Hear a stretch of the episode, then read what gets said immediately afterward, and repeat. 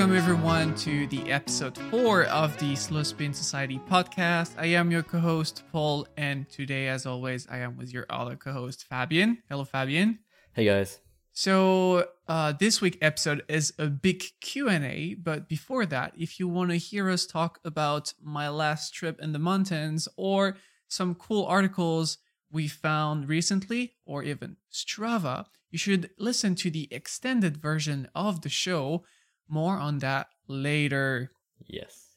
So, Fabian, we have some questions this week. Yes, so for this week, we asked people to send in whatever questions they had, and then we would go around to answering the ones that we find, right, that we receive. And in total, we received around, I don't know, like around 10 questions that we'd like to answer in this week's or this month's Q&A session. So our first question comes from Gifted Otter from Discord, from our Discord server. And he would like to know about things that we wish we would have known when we started writing Fixed. So everything that, looking back, it would have been good to know that beforehand. So what's one thing that you really wish you had known, Paul? Well, one thing that I didn't know when I started writing Fixed is bike actually have sizes. You can't ride any bike. My first Fixed was a Bianchi, and it was a size 53, and I am 1.81 meters, so it was 100% too small for me. Yeah, that's one thing I wanted to know, but I didn't really make any research before that. It kind of came upon me randomly. But yeah, the fact that in cycling too, you have sizes. A proper bike fit will change everything. Like everything, the amount of time you can ride, how far you can ride, how easily you can ride. A proper bike fit will change everything, really. Yeah. Yeah, for me as well. Like my first bike was a Dolan Precursor that I bought used, and it was luckily, because I did not check the size either. I just like it, thought it looked cool, was the right price, so I bought it, and it turned out to be the right size for me. But one thing that I wish I had known was about foot retention, like straps or clipless, whatever, because mine came with flat pedals, and I was like, okay, cool, and I didn't know any better, so I was just doing that until I inevitably like ate shit. Oh no. I was like bro, I'm going a bit too fast. Oh shit, my foot slipped. Oh fuck, I'm dead. But yeah, so that's why I wish I would have known. I mean, I didn't really hurt myself. It was just like a bit embarrassing. But if I had known that people riding Fixed, they normally do so with like straps or clipless or cages, whatever, it would have saved me some embarrassment. And it's something that seems obvious to most of us now, but back then I was like, oh, it's a bike. Oh, it's a fixed bike. What does that mean? Oh, shit, I cannot coast. Oh, okay, cool, whatever. And then suddenly that happens. But so that's like the first Fixed gear related thing I wish I had known back then. But besides that, I think it would have also been useful for me to learn how to change an inner tube, because that was also like kind of the Dolan Precursor was like my first introduction to like cycling, like. Yeah, it's like cycling. So I didn't even know how to change an inner tube. And whenever I had a flat, I had to bring it to the shop. And looking back at it now, changing an inner tube is such an easy thing to do. It would have saved me lots of time and money. But yeah, didn't know. Yeah, that's a rich boy thing to go to the bike shop every time you need to change an inner tube. Yeah, I mean, at least it was only like 2 or 3 times, thankfully. But a bit unrelated, but for the Q&A session. But there's this YouTube series going on from the friends of Abroad in Japan, the YouTuber. Mm-hmm. They're doing like yesterday they were premiering their video on how they try to cycle across Japan with like these like hybrid bikes or whatever. And then they were going downhill, and one of them has a flat, and then I'm like, they have this all planned out. They're gonna change the flat for sure. And then they're like, oh, he broke the bike. Shit, I need to call someone to replace my bike. I need to buy a new bike. Like, what, dude? Just change the inner tube. They're talking, and then they're like, damn, see, this is how we fail already. We need to buy a new bike. He keeps breaking bikes because the tire is flat. Oh god. And that was a bit cringy for me, but that was me like 4 years ago already. So yeah, that's it. For a lot of people that are not into cycling, tire, rim, wheel means all the same. Yeah. Like, I have a flat. I broke the wheel is the same thing. Yeah, and like I think most, I don't know, but many people, they don't know even that there's the rim. They can see the rim, it's metal, and then there's the tire on top, but they don't know that there's something inside between the rim and the tire that keeps the air. I think many people just think that the air goes like directly into the tire or something. If it's flat, it means you have to replace everything. But this is not a car, people. It's not a car. Yeah, straps or like foot retention and changing inner tube. Yeah, foot retention is important. Very important. Really important.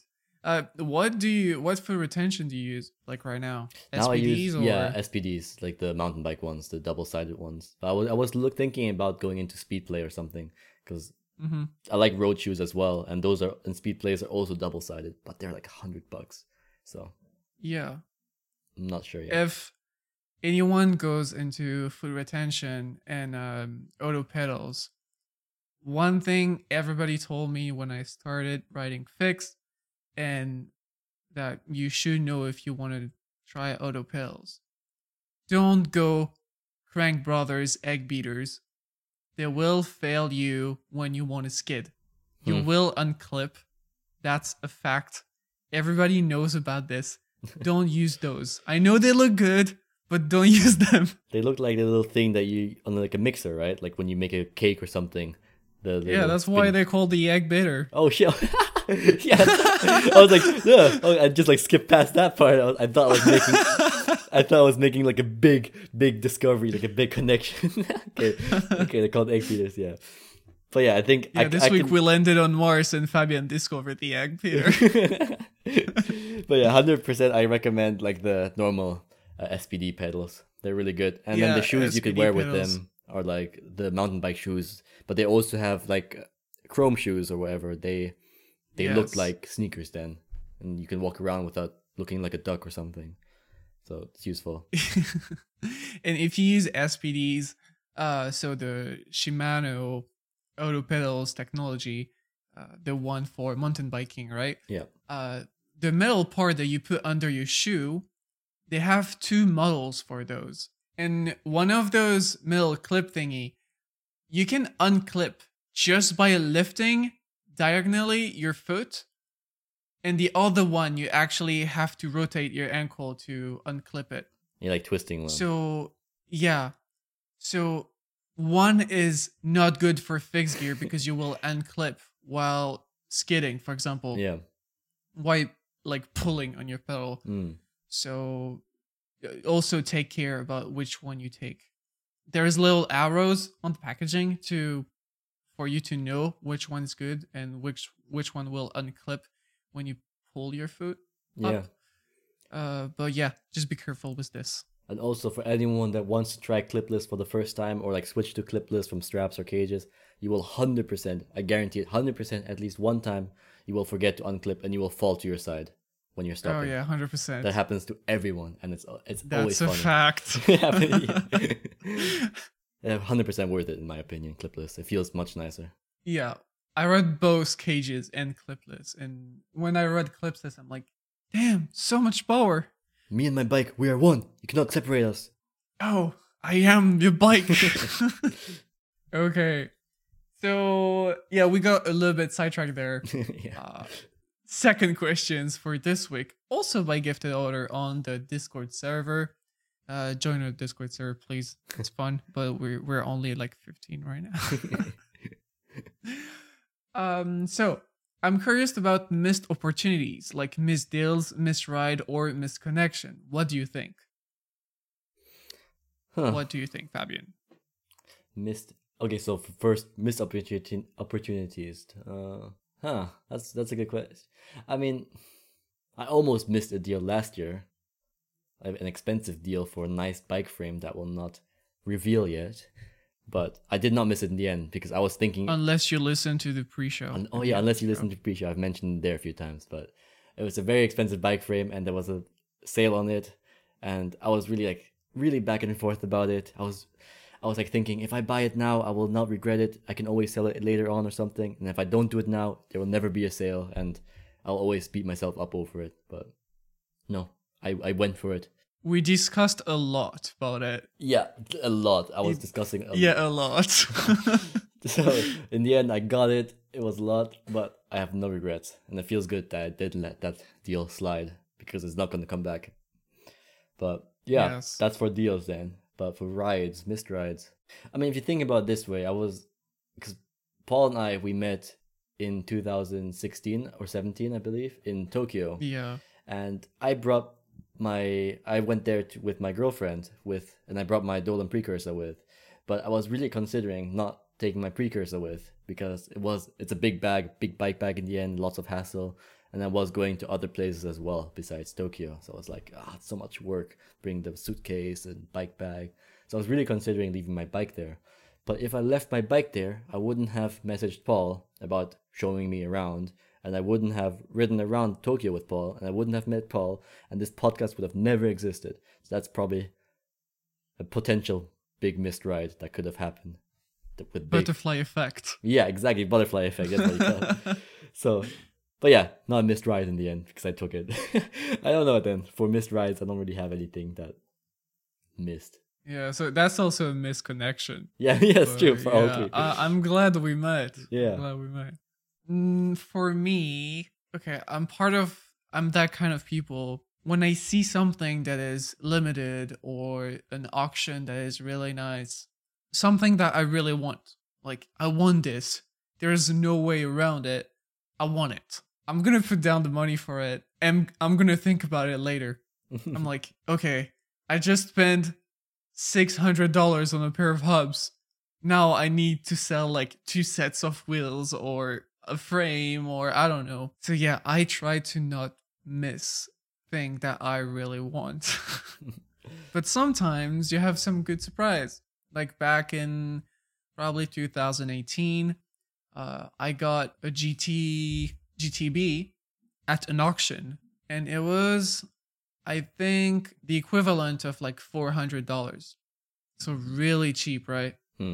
For a GTB that was in really good condition. And I remember I was in the train and I'm looking at the auction and nobody is bidding on it. And I'm, damn, this is finishing in like 5 minutes.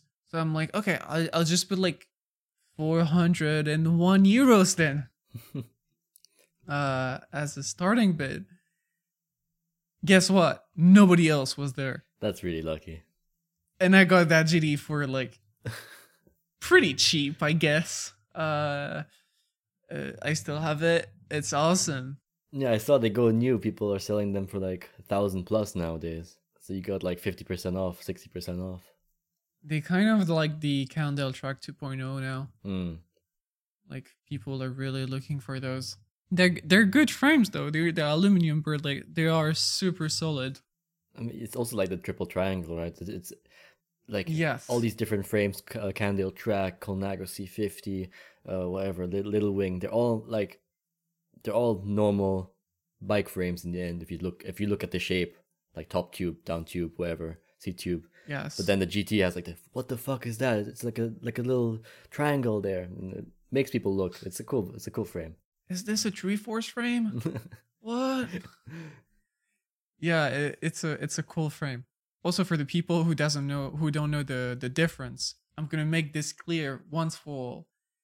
You have the GT GTB, the GT Pulse, and the GT Kinesis. So 3 of those. The only color available was black. The GT GTB is standard 7 series aluminum, I believe. The GT Pulse is Easton tubing, so a little bit better aluminium, and the GT Kinesis is just the GT Pulse, was another name it came after. It came like a few years later, they decided to change the name. That's the difference between those frames. There's like the geometry is the same, like every other thing is the same, but people usually struggle to know the difference. This is the difference. Normal, like standard aluminum tubing versus Easton tubing. That's it. So how can you tell the difference between the Kinesis and the GT Pulse? It's written on it. Okay, so just the there's name like the name, and I think like on the bottom bracket, you have the Pulse and the Kinesis are engraved like Pulse and Kinesis. Okay. Not 100% sure about this, but yeah, I think they are engraved. Okay. And besides the tubing, there's not much difference then, and even between the tubing, there is not much difference, is there? Like no. Between... Yeah. No, really, like the tubings, they're like I've owned both. They feel the same. Really. Okay. I was thinking for the missed rides question, like one missed ride because we wanted to go bikepacking last year, but then the whole lockdown COVID thing started. So that's a really big missed ride then, because I was looking forward to that. Yeah, we're probably going to try this summer though. Yeah, hopefully. Or like a little bit before like spring or something. Definitely. Now we are both like fully equipped for bikepacking. And I've only gone like twice now. But now that the weather is looking up, definitely. And we have to see with the lockdowns and everything, but yeah. Yes. Damn, a year ago and still the same situation almost. Yeah. Also, misconnections. I feel like if you're moving in a new city or if you're just traveling and you take your bike with you, really don't hesitate to contact locals or go to local bike shops and say like, oh, I'm just here for a few days. Is there anyone that want to show me around or ride a little bit? I'll be keen on that, because people who actually live there know the best spots, the best routes to go from like shops to shops, or I don't know, a good coffee or something. So I think just don't be shy and contact people. Definitely. It can only be benefic, I think. Yeah, worst case, they say no, but they're not going to say no. Like most likely, but yeah, no one. Case, you just force them. But yeah, nothing. It's free, and you can meet people and like have an introduction. It's really worth it.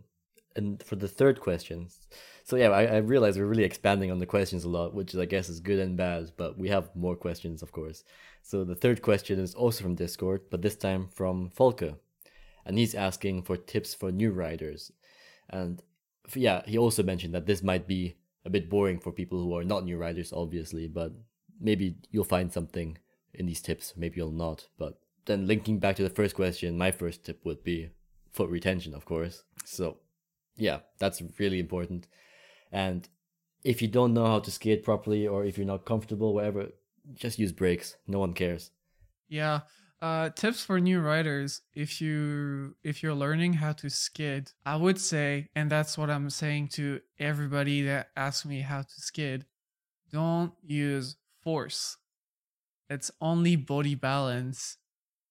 You can actually skid with no force at all.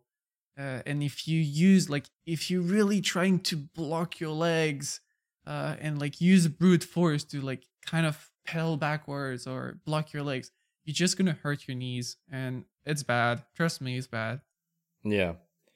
Like, to learn, like, what helped me learn, like, the motion and everything, like, how to position your body is to skid, to skid when it's wet outside or on wet grass even.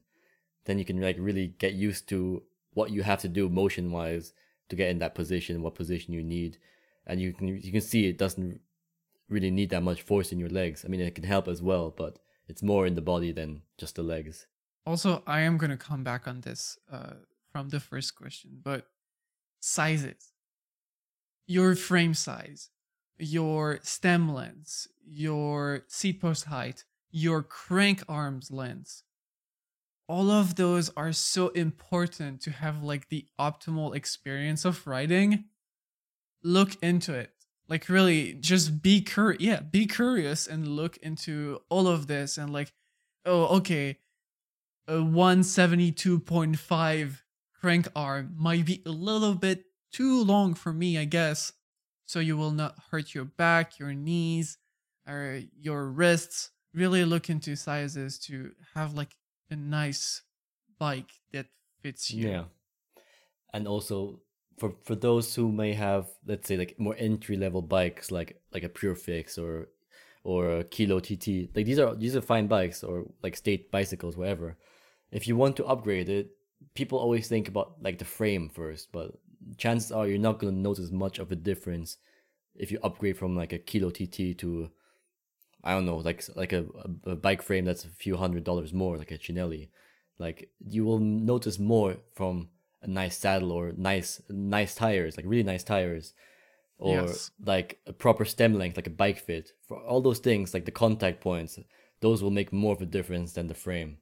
Like if you have a saddle that fits your butt properly and stem that makes you, that is the right length for you, all of those things, it will have more of an impact than going from one type of aluminum to another type of aluminum.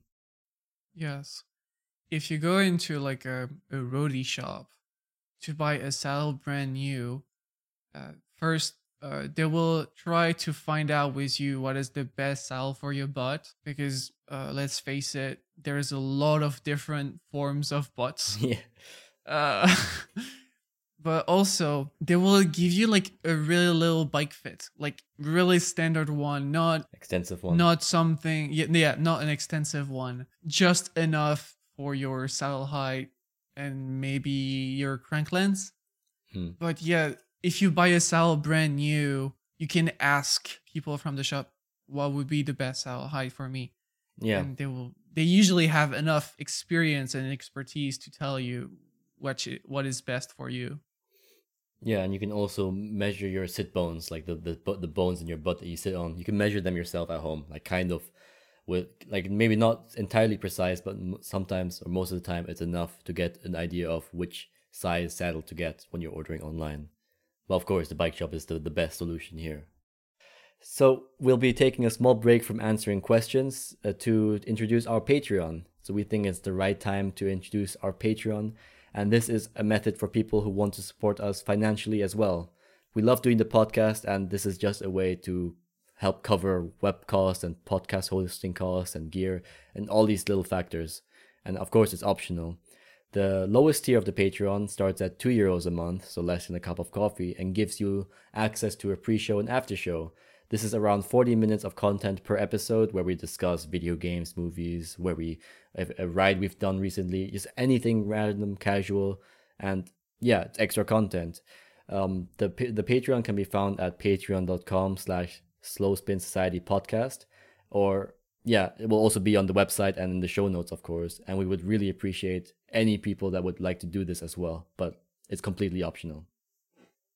Yes, it's an awesome way to support us, and thank you for everyone that sent us like support emails or on Instagram. We really appreciate this. Yeah. So, coming back to our question session, another question from the Discord server. What do you think about riding alone versus group ride or community events? So this question came from Gifted Otter, and of course this is a great question. I think that Paul and we cycle far differently when it comes to group rides versus riding alone. So like, yeah, you can expand on that, Paul, if you want.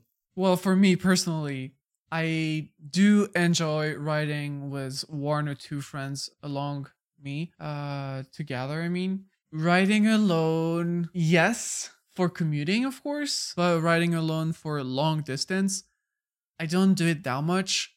I really like to enjoy the experience with some friends, taking pictures, do all that kind of stuff together. For like community events, well, I love events, like who doesn't really? So I tried, because we had that kind of rides before quarantine and all that stuff hit friends, but we had like some massive events in Paris, like literally 100 to 150 riders ripping all at the same time through the city.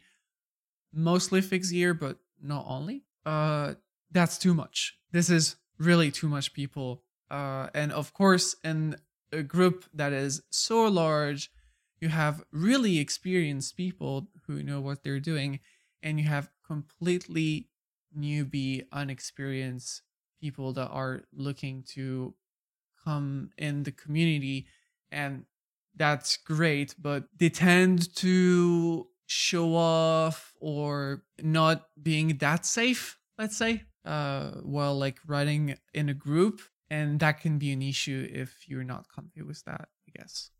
Yeah, I think group rides definitely is not something anyone can just jump into. Like there's hand signals, and you have to know who goes in the front and how the other person rides. If you're just if you're trying to join a group ride and you don't know how everyone rides, it can be kind of chaotic and dangerous as well then. Especially if, I mean, especially in community events where people want to show off, right, what they can do. Yes. And then the people take unnecessary risks as well, which is just makes it like a stressful situation, I think. But yes, yeah, I'm a bit different from Paul, where I love doing solo rides. It's just like, for me, like riding is also kind of just like being away from everything else. So even though I love riding with friends as well, or like with one or two others, of course, it's, for me, it's a bit more different than just doing it alone and focusing on going far or not even focusing on anything. It's just like a solitude type thing. So I don't have anything against riding alone. It's my preferred way. Just a solo man with his bike. Yeah, solo man. I am my bike. My legs are my gears.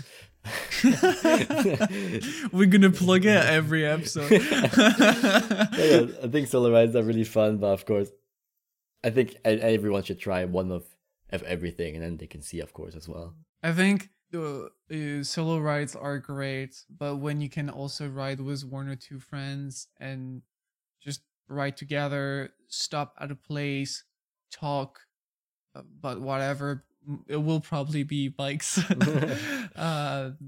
It's also like, for me, it is part of the experience. I moved for a job.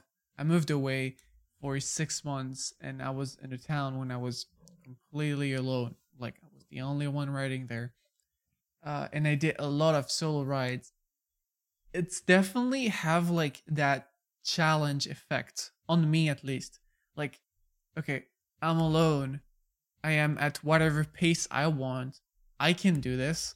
I can go up that hill and whatever the time is. That was around that time I used Strava a lot more to see what I was capable of. So yeah, it does have that effect on me that, yeah, if I'm riding alone for an extended period of time, I kind of want to challenge myself. Yeah, definitely. So like, each one has its own benefits and disadvantages, of course. So yeah, 100%. Okay, so for the next question. So actually, I really enjoyed that question. But for the next question, this comes from Alexander Khan on Instagram, and he asks, if you could only ride one bike for the rest of your life, which one would it be? You go first. I don't want to answer that. So yeah, unlike Paul, I've only had like less than a handful of bikes. So if I could ride one bike for the rest of my life, it would really be, I mean, it's not even like fixed gear related. This could just be like one bike then. So okay, let's limit us to fixed gear, because if we don't, this is gonna go really far. Yeah, that's true. So for fixed gear, then I would probably go with a bike that will never degrade, that will never rust, that will. So like carbon, for example, there's carbon fatigue, with aluminum fatigue, with steel lasts really long, but I mean, yeah, steel is an option again, I guess, but it's not. It doesn't last for the rest of your life, does it? I'm not sure. Well, no, I mean, it could, but it's gonna rust. Yeah, okay, that's right, it's gonna rust. So, and in that case, there's only one other material. Here it comes. One other material that is left, and that is magnesium. Yeah, magnesium. It is titanium. So, if I was made of money, if I could somehow afford to buy a titanium bike, I would probably go with a titanium bike, because those things are. They look great, they probably ride great, and they last forever. Or so they say. So. Or so they say. Yeah, one bike, rest of my life, it would be a titanium fixed gear bike. Okay, so, like, precisely. Oof, I don't even know which companies make titanium. Oh, products. I am sure you already know. So in Europe, there's Kogmo. But I don't want Kogmo. And in the US, there's more options. I think there's Number 22. They make Terry Berenson. He has Number 22. Yeah, and those are nice bikes. The other guy, he recorded ones for Hotline. Yeah. Anyway, there's titanium. Number 22 makes really cool titanium track bikes and road bikes and gravel bikes. But if I could have a bike for the rest of my life, it might just be then Number 22, Little Wing. Yeah, sounds great. Sounds like a good choice. Yeah. Well. for me at least, I will just take one of my actual bikes. I definitely go through phases with bikes I ride more than others, but it's been quite a few years now, and I ride my Mash Work V1 a lot. It's been through hell, back and forth, really. It's been through every possible kind of setups, like commuter, track lacrosse, roadie style with drops and carbon rims. It's been through like every phases, and it will not let me down. So I'm pretty happy with this. It is a little bit bent. It doesn't run really straight anymore, but I love it. And I just have this sentimental attachment to it. So yeah, I will probably bid this my V1 Mash Work. Even if I have like a Mash Steel in the lava color, which is super nice, really. It's bright orange. It looks super cool. But you know what? I still end up riding my Mash Work more. I don't know why. Curious. Yeah, curious. But yeah, that's that. Yeah, it was a good choice as well, I think. Yeah. I mean, it is steel, so, and it doesn't have paint, so it is rusting like hell right now, especially in the winter with salt on the road and everything. So yeah, I'm keeping that. Yeah, and then I think with steel as well, you have like the ability to fix it. It's more easy to fix than like you can even replace whole tubes and everything. Yes, I can definitely feel it becoming more flexy along the years, but it is just a comfy bike right now, and I enjoy it as it is. Yeah, definitely. And I am taking it everywhere, which is pretty cool, because when you have like a history with your bike, like, oh yeah, I took it there, I have a picture, and I took it here, and I took it to so many places, and it went to that country. I feel like it makes, if you knew the history behind a bike, it makes it even better, you know, it have taste, kind of. Yeah, definitely. It's also about like, the memories and everything. Yeah. Oh, that's my choice. Yeah, but again, a bit different from each other, but both make sense. Yeah, they both make sense. Send us emails or tell us in the Discord. We want to know what would be your choice. Yeah, that's really curious as well. Lots of people have like their dream bikes and everything, but then the dream bike is not the same as the bike that they would maybe have for the rest of their life. So I'm curious what people pick then. Yes. Your dream bike is probably a Cannondale Track. You should know that you will crack it if you ride it daily for the rest of your life. Probably. They're nice bikes though. On to the next question, and this one is by Soyo Oi on Instagram. So, riding brakeless, how would you define your tempo through traffic? I'll let you start with that one. So, this does not really apply to me because I do not ride brakeless. Oh, true. So this is for but you did a little bit, right? Yeah. Yeah, okay, if I think back then, I would say my speed was not overly fast. I mean, it was as much as I was comfortable with having no brakes. So I cannot say in numbers, of course, but I would say it's faster than other people on bikes, but not as fast as someone on a road bike somewhere in the countryside. And how would you define your tempo? I mean, that's a tough question to answer. It depends as well, like on the time of the day and everything. But I'm not going fast for the sake of going fast. Yeah, I'm just going as fast as I think I can go without having brakes, and like keeping myself and other people safe. Yeah, you're definitely slower when you don't have brakes because you need to be careful about everything that could happen, right? Yeah, yeah. I mean, like I live in the Netherlands, so people they look around, they know that bicycles exist and that people ride bikes and everything. So definitely people can go a bit faster here than if you're somewhere else where a random door might open or a car might turn to the right suddenly because they don't know there's a bike. So I think I also have the benefit that it's more the people driving, they're also kind of on the lookout for others. And well, I live in Paris, and 50% of the population doesn't know what a bike is currently. But for me, I've been riding in different cities with really different traffic. and I really adapt my tempo of where I am and when I am riding. If I am riding like super early morning or late at night when there is no one, I'll definitely like keep a high pace and have fun going as fast as I can. If I am going through a lot of traffic, I will definitely like have a pace that I am comfy with. Okay, if this happened, I can switch direction or start skidding right now so I can stop, you know, like avoid whatever could happen. Yeah.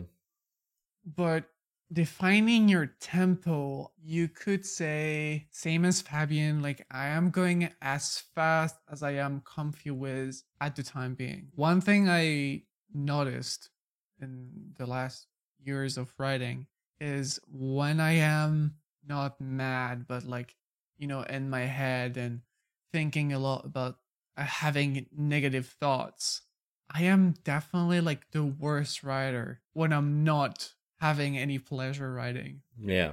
And that's something you should like take into account, right? Yeah, because 2 times I went to places and I was really like, I don't want to go there, but you know what? I'm going to force myself because, I don't know, A, it's friends or it's a birthday or something, or B, it's for an important thing that could have been delayed, but you know what? It's for an important thing, so I'll just go. And you end up like taking your bike for commuting and just going there, having like negative thoughts, going actually way faster than you usually go. And both of those times I crashed pretty bad. Once on my own, and once I took a truck. I took a DHL truck in the face. Oh no. I was fine in both times, really. When you crash, first, it's not funny. Second, you're like hurting yourself and hurting your bike or hardware, whatever. Broke my phone 2 times with this. Talking about how define how you ride through traffic, I would say like really stay focused, especially if you're in heavy traffic, and try to enjoy your ride and don't force yourself. This is really important. Don't force yourself if you don't want to go. Yeah, definitely. I think that's as good as we can answer this question without resorting to like speeds, like numbers, whatever. Yeah, I mean, everybody is different, right? Same thing with like the group.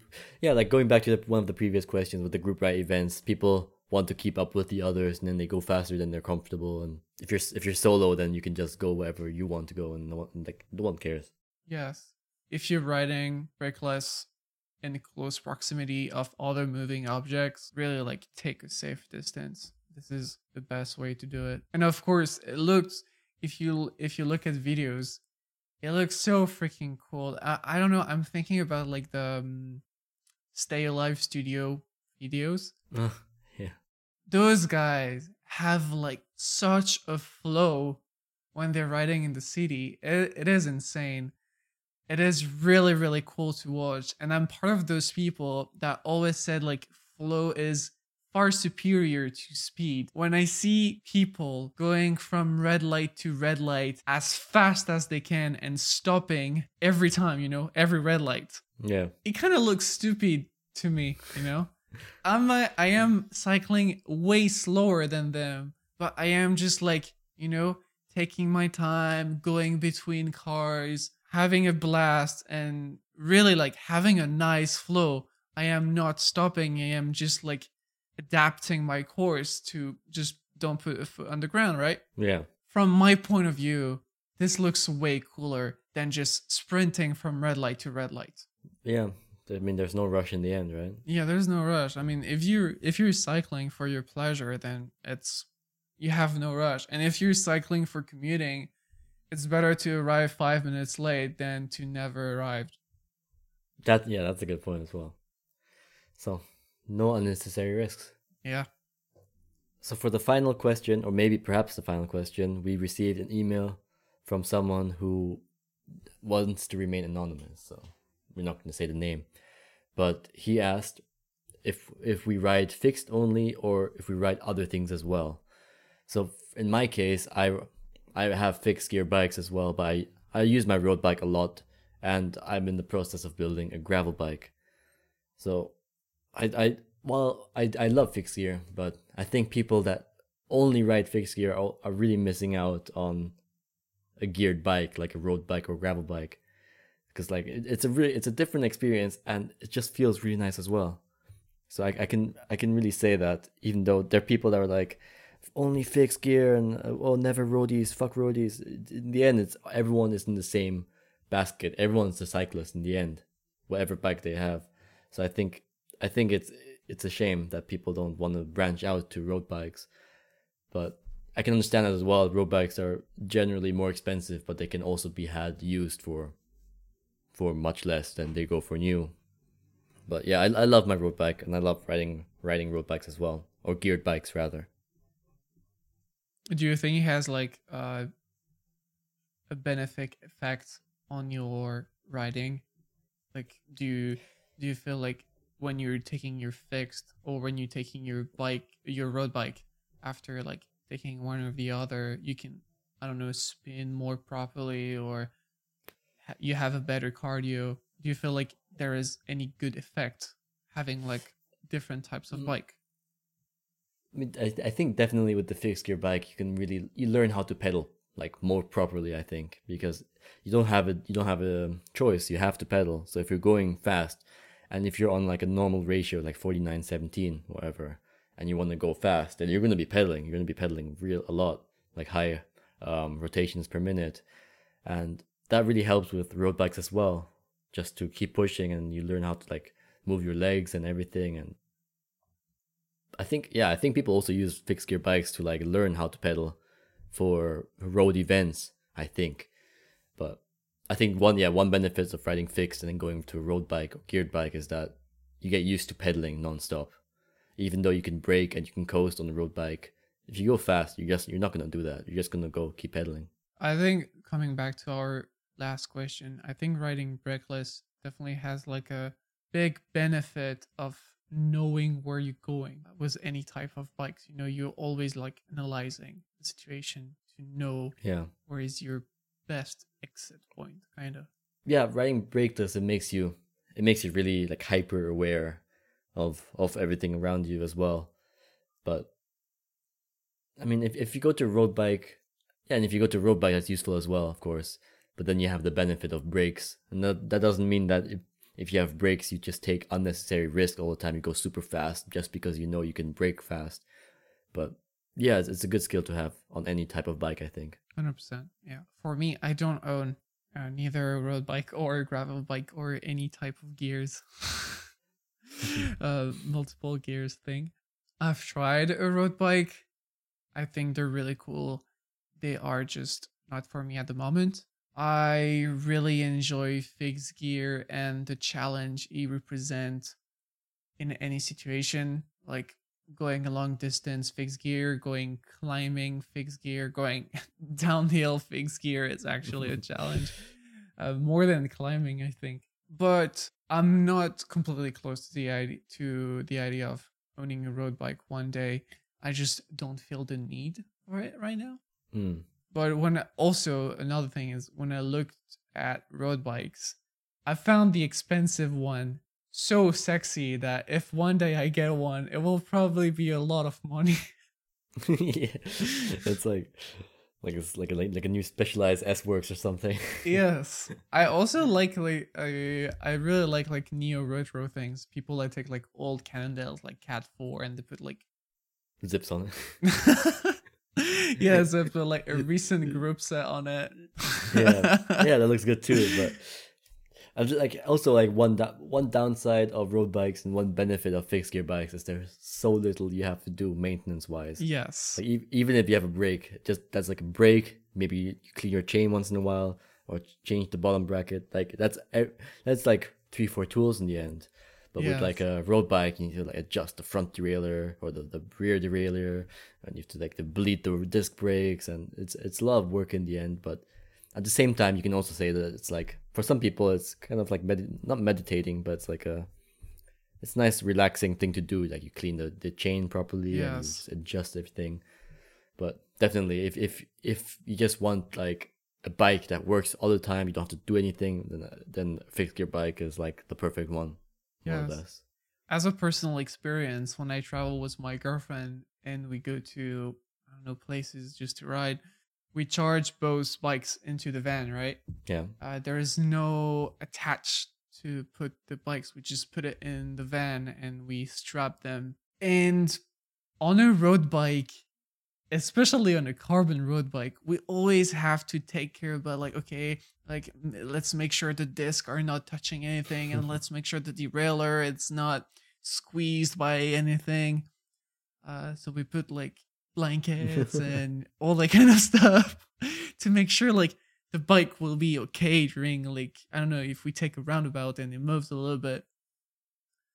I'm just throwing my bike in there and not thinking about anything. Oh yeah, I'll be fine, no problem. That's one thing I really enjoy about fixed gear is no settings required. You just shove it in there, and when you need it, you just take it back and it will work just as fine. Yeah, really durable for the most part. Yeah, that's the main reason why messengers, couriers started using fixed gears in the street. It's it requires literally no maintenance. No. Zero. Yeah, as a messenger, if something doesn't work, that actually costs you money then, right? Yes. I would also I think before getting a road bike, I would probably get a gravel bike because they look a lot of fun. Yeah. I don't know how going fast on gravel roads sounds fun for whatever dangerous reason it might be, but yeah, it sounds fun. And recent gravel bikes, they look so freaking good. Yeah. 650B is sexy. Curves are sexy. That's true. And Focus released a new lineup of gravel bikes, Focus Atlas, and they look so good. Oh, they look so good, and they're super cheap, right? Yeah, they have the cheap, even the cheapest version is €1,600, €1,700, and no cables. Cannot see anything. It's like a fixed gear bike basically with gears. But it is all integrated. Yeah, 100% everything.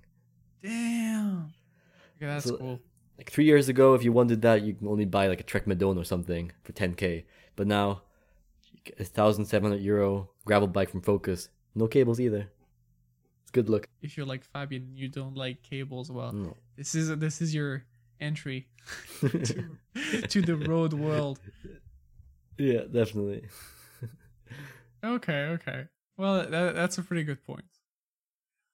All right, this is all we have time for today. That was a pretty good episode. Yeah. You can find all we talked about in the show notes.